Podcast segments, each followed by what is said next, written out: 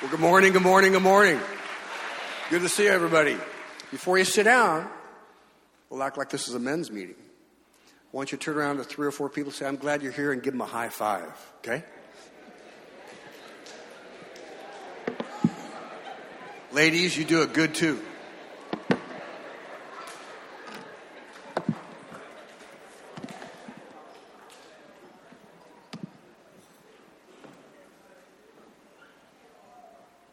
It's an honor to be back. How many of you were here last time I was here? Anybody remember me from a long time ago? How many of you think I'm just the new guest speaker? That's the truth. I'm the new guest guy. Turn to the person next to you and say, I hope he's good. You know, I I really don't think I need to say anything. I think the pastor has the anointing. I think you ought to just kept going from where he was doing. I was saying, he's got it. He's the, he's got the, uh, the thought of the word of the Lord this morning. But it's fourth of July, and he asked me to come in and speak and talk a little bit. I should tell you that the hope is Jesus, and the hope is transformation.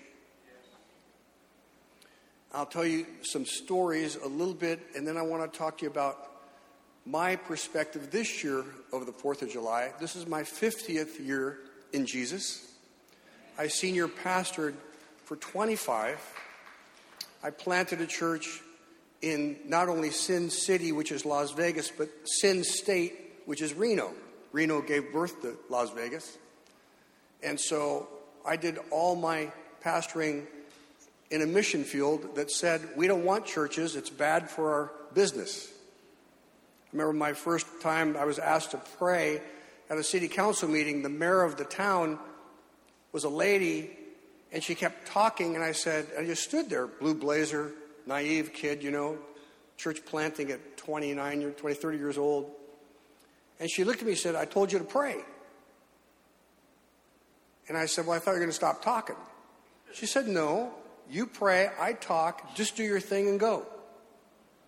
That was the mayor of Reno. So I prayed with my eyes open, and she kept talking to her friend next to her, a city council member. I got done. She goes, good. Thank you for coming. Bye. See you. And kept going. No, no respect at all. Why? Because Nevada, you don't move to Nevada to go to church. You move to Nevada to be rebellious against authority and do your own thing and sin. And then crawl back to Oklahoma or Texas and say, I had a great weekend. You can smile. It's okay. Let me just talk about this Jesus, though, transformation. The reason that I went in the military was I dodged the draft. Back in those days, I got my card.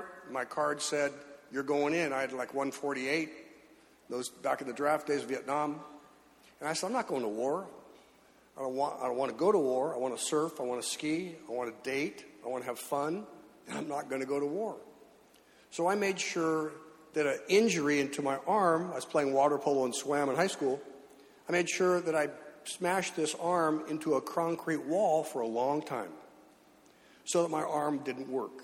So when I got called to go into Hollywood and walk down Wilshire Boulevard with my toothbrush because I was going in the Army, when I got to the induction center, my arm didn't work. And I said, hey, my arm doesn't work. Can't go. Physically disabled. Yeah, yeah, we've heard it all. I said, take an x-ray. Took an x-ray of my, my arm. It didn't work. I said, that's right. Four of us went in that day. Two of us escaped, going to Vietnam.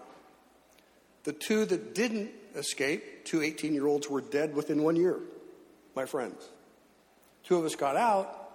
We went home and got drunk and said we got out. Thank God. Actually, I didn't say thank God. I didn't know God. Then I got saved. And when I got saved, the Lord said, you have no character, no integrity, no honor. You're an embarrassment. I want you to make right every wrong in your life. I said, if I have to do that, that'll kill me. He said, that's all right. You're supposed to be dead anyway. Dead in Jesus. He said, I want you to go back and start making every right, every wrong right in your life. And then the Lord said, you had dodged the draft. What's the deal? You dodged two, you owe me four. Go in. During Vietnam. And I told my friends God told me to go in the military. They said, that's not God, that's the devil. He's trying to kill you. No one goes to Vietnam. No one goes to... If you don't have to go, don't go. I said, yeah, but I have to make things right in my life. My mom said don't go. My dad said don't go. Both Republicans. My girlfriend said, if you go, I won't be here when you get back. This is the stupidest thing you've done, and you've done a lot of stupid things. I said, see ya. Bye, Mom. Bye, Dad. Bye, girlfriend. I'm going to serve God. I'm going to do what's right. And transformation was setting in my soul. I went in. I said, if I'm going to go in, might as well max out. Let's go special ops. Let's get it on. If we're going to go, let's go. And I did my time. I did, spent time in military. Today, I train military. I train Navy SEALs, Air Force Special Warfare. I was just in Lackland last week, Air Force Base, working with Air Force Special Warfare. I train young people. I train kids. And um, it's my men's ministry to those who don't go to church. And I have a great time. Now, why do I say that? You want to want to clap? Let's clap. Give God glory. I say that because there is nothing that Jesus can't do. And when you look at someone, I did twenty years of prison ministry. I had a T V show that went into five prisons. And for twenty years, I went into minimum, medium, maximum, thousand guys life without, thousand guys life without, D or C yard, thousand guys life without, D yard, thousand guys life without, California level five prisons with my T V program. And then I'd go in and I'd say, I like you guys. You're all screwed up. But Jesus likes you and wants to fix your stuff. And if you're willing to deal, and if you're willing to grow up, and if you're willing to change and let him be the Lord of your life, he'll fix you like he fixed me. And they said, really? And then we do the stuff. We're going to minister to guys and watch them get out of prison that weren't supposed to get out of prison. I say that because when Miss Tracy was singing about depression and anxiety and freedom, Evan sang that song, which was tremendous, you know. I said, golly. And then Miss Tracy got up and talked about freedom. On fourth of July, this is a message about transformation and becoming free. But it's also a message about countries and nations transforming and becoming better. And these are some of my thoughts as I face this fourth of July as a grandfather. I'm seventy years old, almost seventy-one. I'm thinking, golly, we're in another storm. We're back in another storm. And the pastor and I, we've been through some, some of you too. I was in the storm of the Watts riots back in the early sixties, burning down cities. We were in the storms of the Democratic Convention back during the Yippie days when Vietnam War was being argued and protested and rioted upon. Those were those were dark times. We have dark times and storms in our nation often. And this is another storm time. We don't have a perfect nation. We don't have perfect people. Look at me. Look at you. We got issues. Every day, when I wake up in the morning, I wake up saved, sanctified, filled, feeling like I'm God's creation. Listen to this, this. But then I put on my stuff, my worldview, my background, my hurts, my rejections, my failures. The world is great until I put on my stuff and see life through my worldview, that everything changes. And then God says, I need to sanctify you and work on you. I need to change you. Now, let me tell you a little bit back more about this thing. I'm an adopted kid. I got adopted out of an orphanage at three years old. Special needs kid. Couldn't run. Didn't learn to run until I was six because I wore braces on my ankles. Rejection, failure. And I just want to say this in this storm. I had a church of women who all had abortions because in Nevada, it's pretty normal for people to have abortions. And I was a pro-life pastor. And I said to them, welcome. We're all in need of help. And I would say to them, you're forgiven. And God loves you. God has a plan for your life. I'm just glad someone didn't abort me. Because I was someone's mistake with disabilities. And the grace of God was that I was allowed to live, and a set of nice parents adopted not a normal kid, but a kid who is disabled. And I say to them, have another child and keep this next one. And believe for them. And walk with that new child. And start over again. And let old things pass away. Let old things be gone. And let the new come. Because there's forgiveness. And there's healing. And there's hope. But what people do when they're desperate. And when pe- what people do when they're broken. What people do when they're afraid. They make mistakes. They do things that they regret later on in life. We've all had those things. And that's why when we talk about Jesus, Jesus is the healer. He's the restorer. He's the one who takes the brokenhearted and he heals, because what we do in the dark, we do because we're in the dark. But when we come into the light, he gives us light and we say, I will change. I want to grow. I want to be better.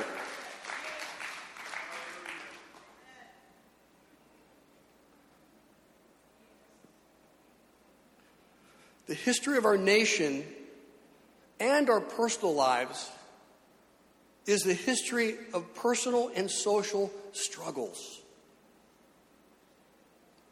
Debates, disagreements, storms about things like freedom, slavery, and justice. I want to give you a, a thought. I don't know if you've thought about this, but like your pastor, I've traveled to a lot of nations. And I've thought about people in those nations and the transformation that the gospel wants to bring. And here's, here's something that I want you to think on. In Acts one eight, it says, and Jesus appeared to them over a period of forty days and spoke about the kingdom of God. My question is, what did he say for forty days that he couldn't have said in five minutes? God's a good God. He loves you. I'm here. I went to the cross. I died. I rose again. I'm going to f- be right here with you now and freak you out. And here I am. I don't want to talk to you about it. And he spent forty days talking to them. What would Jesus say for forty days? You get to the end of the book of Acts, the very last chapter, Acts twenty-eight, and it says this. And this is what Paul writes, or I'm sorry, the writer of Acts writes, says this, and think on this. twenty-three, Acts twenty-eight twenty-three, and they arranged to meet Paul on a certain day, and came in even larger numbers to a place where he was staying. From morning till evening, he explained and declared, he explained. What did he have to explain? He explained and declared to them the kingdom of God and tried to convince them about Jesus from the law of Moses. Verse twenty-four, some were convinced, but others would not believe. They disagreed amongst themselves. People are still disagreeing today amongst themselves about truth, about foundational issues, about the goodness of God, about forgiveness, about transformation. Then it says this, they disagreed with themselves and began to leave after Paul made his final statement. The Holy Spirit spoke the truth to your forefathers when he said through the prophet Isaiah, Isaiah the prophet, go to this people. Let's think about nations, and the gospel is going to come to America for the first time. Russia, England, Burma, African nations. Go to people, these people, and say, you will be ever hearing the truth, it is, but never understanding. You'll be ever seeing, but you won't get it, but never perceiving. For this people's hearts, prior to God's mercy and goodness, but people's hearts will become calloused. They hardly hear with their ears, and they have closed their eyes. Otherwise, they might see with their eyes and hear with their ears and understand with their hearts and turn, and I would heal them. How many know society today, they argue and they, they're, they're hard to be convinced, and they, they, they don't know what to do with each other. They disagree disagreeably. And God's saying, if I can just break through to their hearts, the light will turn on and they'll see it, but they can't see it. And then it goes on and says, verse thirty, and for two whole years, everybody say two years, Paul stayed there in his own rented house and welcomed all who came to him. thirty-one, boldly without hindrance, he preached the kingdom of God and taught about the Lord Jesus Christ. I thought that were the same thing. He taught about the Lord Jesus Christ, but he taught about the kingdom of God for two years. What did he say for two years?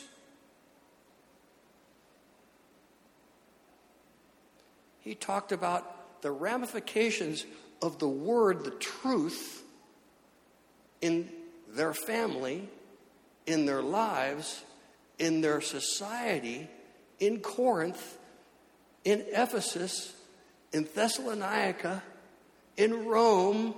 When you receive Jesus, it's going to have ramifications, and the kingdom of God is going to begin to percolate and come alive, and it's going to change everything in society. And they argued with him as he tried to convince them, this is what God would want to have happen if he had his way to do it. But your hearts are calloused. You've been doing things wrong. You've been not hearing correctly. You've been doing your cultures. And God says he wants to change it. And for two years, he argued every day with people who said, Jesus, but these are the ramifications of Jesus. We don't do it like that. We don't think like that. We don't want to be like that. We can't imagine being like that. Because the kingdom of God will uproot and upset everything that's traditionally normal in your life. Like your selfishness. Like your self-centeredness. Like your unforgiveness. Like your bitterness. Like your revenge. So when you get the Old Testament, you get down to First Samuel, and it says, First Samuel thirty, thirty-one or something, it says, in the year when the kings go out to war. Meaning it says that every year at the same time, the kings went out to war. Well, wouldn't that be a lousy place to be living where every single year there were wars? It It says in the springtime, when the kings go off to war, like, are they ever going to stop fighting? Are they ever going to stop being bitter and angry and revenge? No, not unless the kingdom of God comes in. Not unless the light turns on. Why are heathen heathen? Because they're heathens. Why are sinners sinners? Because they're sinners. Why was I the way I am? Because that's the way I was until he came in and fixed me. Until the light turned on, it's going to be chaos. It's going to be storms. It's going to be disagreements. It's going to be debates. It's going to be pro-life, pro-choice. It's going to be homosexuality. It's going to be social justice. It's because when you have people that are unsaved and people that have not been cleaned up, they'll keep hurting each other. Over and over and over and over. And they don't mean to. It's just who they are.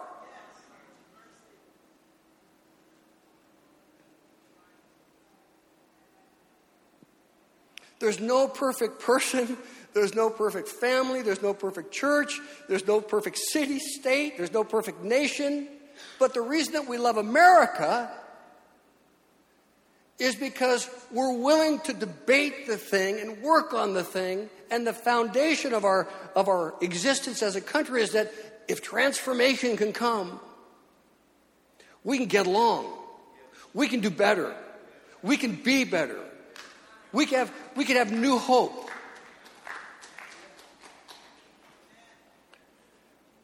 Let me read these scriptures to you. And I want to I want to read these because let's imagine you were in a, a country that had no freedom, no justice. You've never had the... Let me back up. I smuggled scriptures, I smuggled Bibles into the Soviet Union and the Eastern Bloc in the seventies. I was part of a thing called God Smuggler. And we smuggled Christian literature in, and we smuggled Christian documents and political documents out. In the nineties, I was part of the pro-democracy movement, and we smuggled scriptures into China, and we taught underground church leaders. Why did the Russians and the Chinese not want the Word of God to go into their country? Because it had concepts and ideas that would rock their roots, rock their authority. If you can't think it, you can't think it. But if you can think it, oh my gosh, now people can actually think on that thought, right? So imagine all of a sudden the Word of God is dropped into a place and these scriptures come in. Let me go with this. First Peter two sixteen, live as people who are free. What would happen if you've never been free and you don't know what freedom is? It was never an option. You just do what you're told to do, or you die, get killed. Free, who's been free? How do you be free? Free personally, spiritually, socially, na- nationally? We don't have freedom here. We do this or we're dead. King says this, don't do it, you're dead. Leader says do this or you're dead. Egyptian said do this or you're dead. You have no value. Live as people who are free, not using your freedom as a cover-up for evil, but for living as servants of God. Wow, what, did, what would that be like? Number two, in him, Christ, and through faith in him, Ephesians three twelve, we may approach God with freedom and confidence. Three, for you have been called to live in freedom. Can you imagine a book coming to a people group and they've never experienced freedom, they've never conceived freedom, they've never seen freedom, ever. Taliban women today don't have freedom. They're told what to do and who they're going to marry and you know where they're going to live. And if you get out of the way, they'll kill you. You start taking schools into Afghani places and women, you have rights? No, they don't. You don't have freedom. Don't even think about it. Think about nations. We're spoiled here.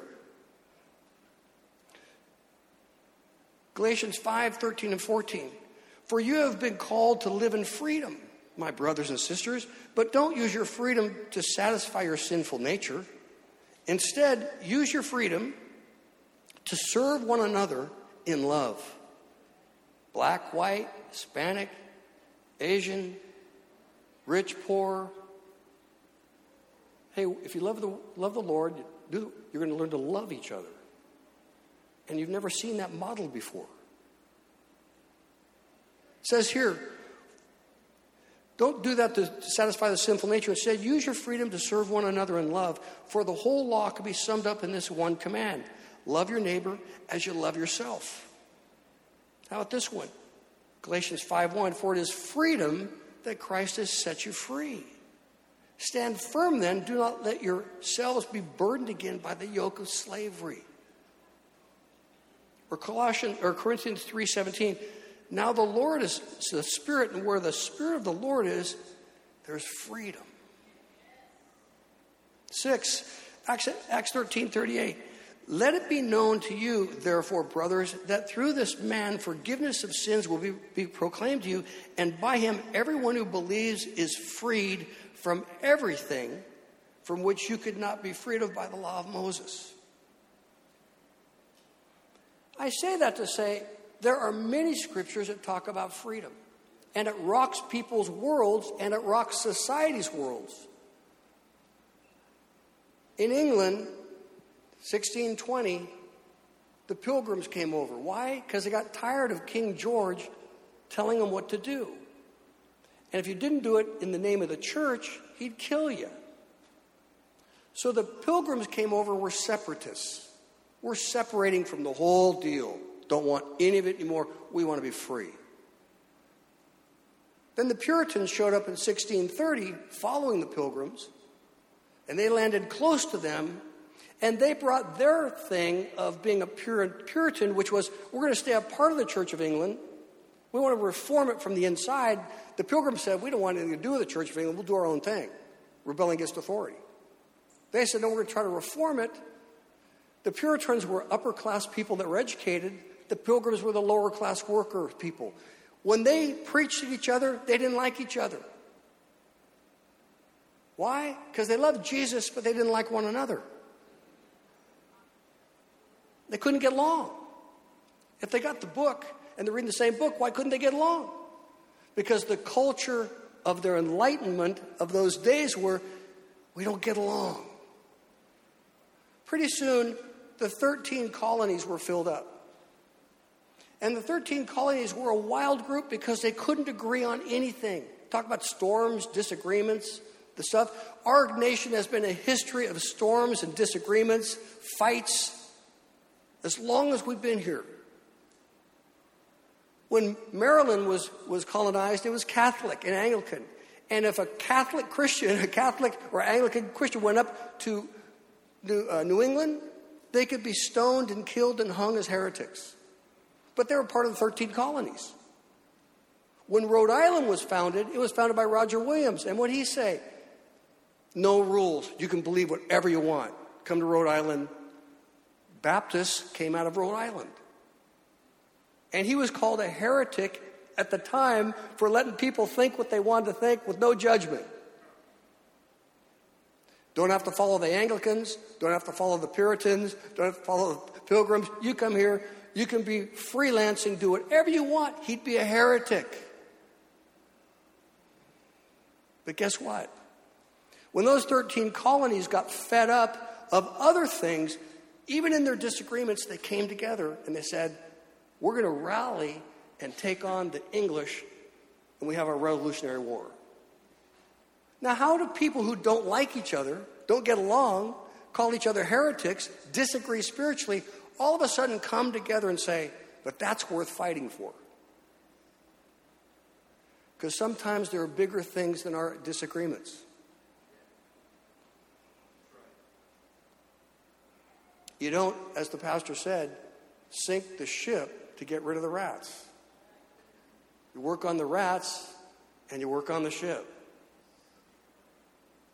Why do I say that? I say that because you're being sanctified. The longer I'm in Jesus, the more he wants to change me. It's called sanctification. It's called I have issues. I had issues in my twenties, thirties, forties, fifties, sixties. I'm a Christian. I'm a pastor. I'm still messed up. Because the Holy Spirit says to me, why are you still doing that? You know better than that. I mean, I'll overlook it the first five years in Jesus, but you shouldn't be doing that fifteen years in Jesus. When are you going to deal with that? Get over it. How can you be forty years in Jesus and have those thoughts? Hello? Don't look at me like that. You got them too. Because he's doing a work in us like he's doing a work in our nation. And what seems clear at one time becomes, did we used to act like that? Did we used to do that? Why are we doing this? In our personal lives and as a nation. And there will always be battles because God is always going to be saying no. He's always going to say, these are foundational truths. He's going to hold things up in front of us and say, does that sound like love your neighbor? You should love yourself. Do unto others, you'd have them do unto you.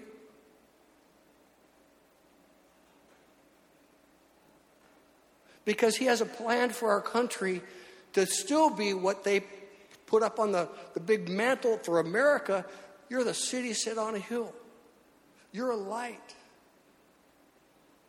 You're a place that everybody looks to in the world. Why? Because we're working on our issues because we have a foundation, and that foundation is transformation, and that transformation is there's hope because Jesus can come and heal, heal and fix anybody and everybody.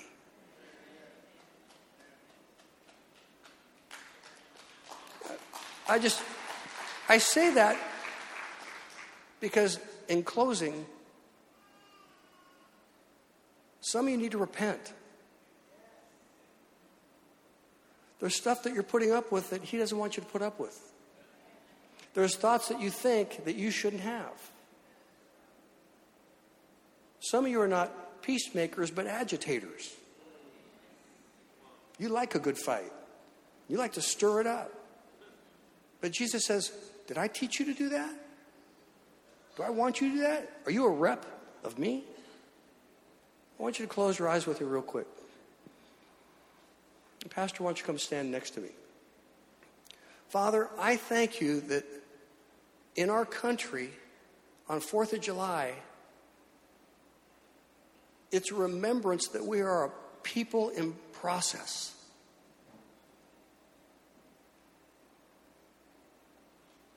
Like our nation is in process. And Lord, the freedom that you've given us to be free from all of our addictions and all of our selfishnesses and all of our anxieties and fears and depressions is also something that you want to heal in our nation. And we're grateful for freedom that sets us free. But it comes by being Christ-like and turning to you in humility and saying, Lord, this shouldn't be going on in my life. I know better. I can be better. I'm supposed to be better. I'm a believer. And I need you. If you're here this morning and you need help still, whether you're a Christian or a non-Christian, if you know that you're doing things that you shouldn't be doing, thinking that you shouldn't be thinking, and using your freedom not for good, I want you to stand up.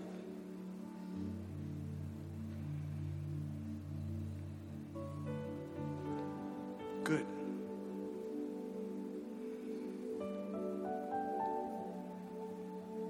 Holy Spirit, talk to your people.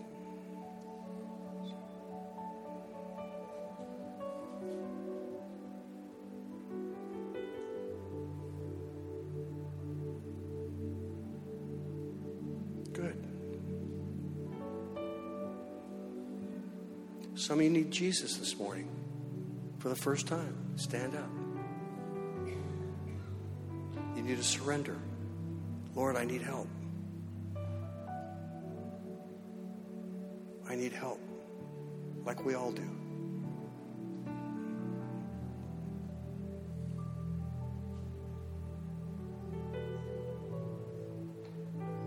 Lord, we ask today that you'd come and reach all of us and help all of us enjoy fourth of July, because it's about liberty and freedom for all of us. And there's hope for our nation.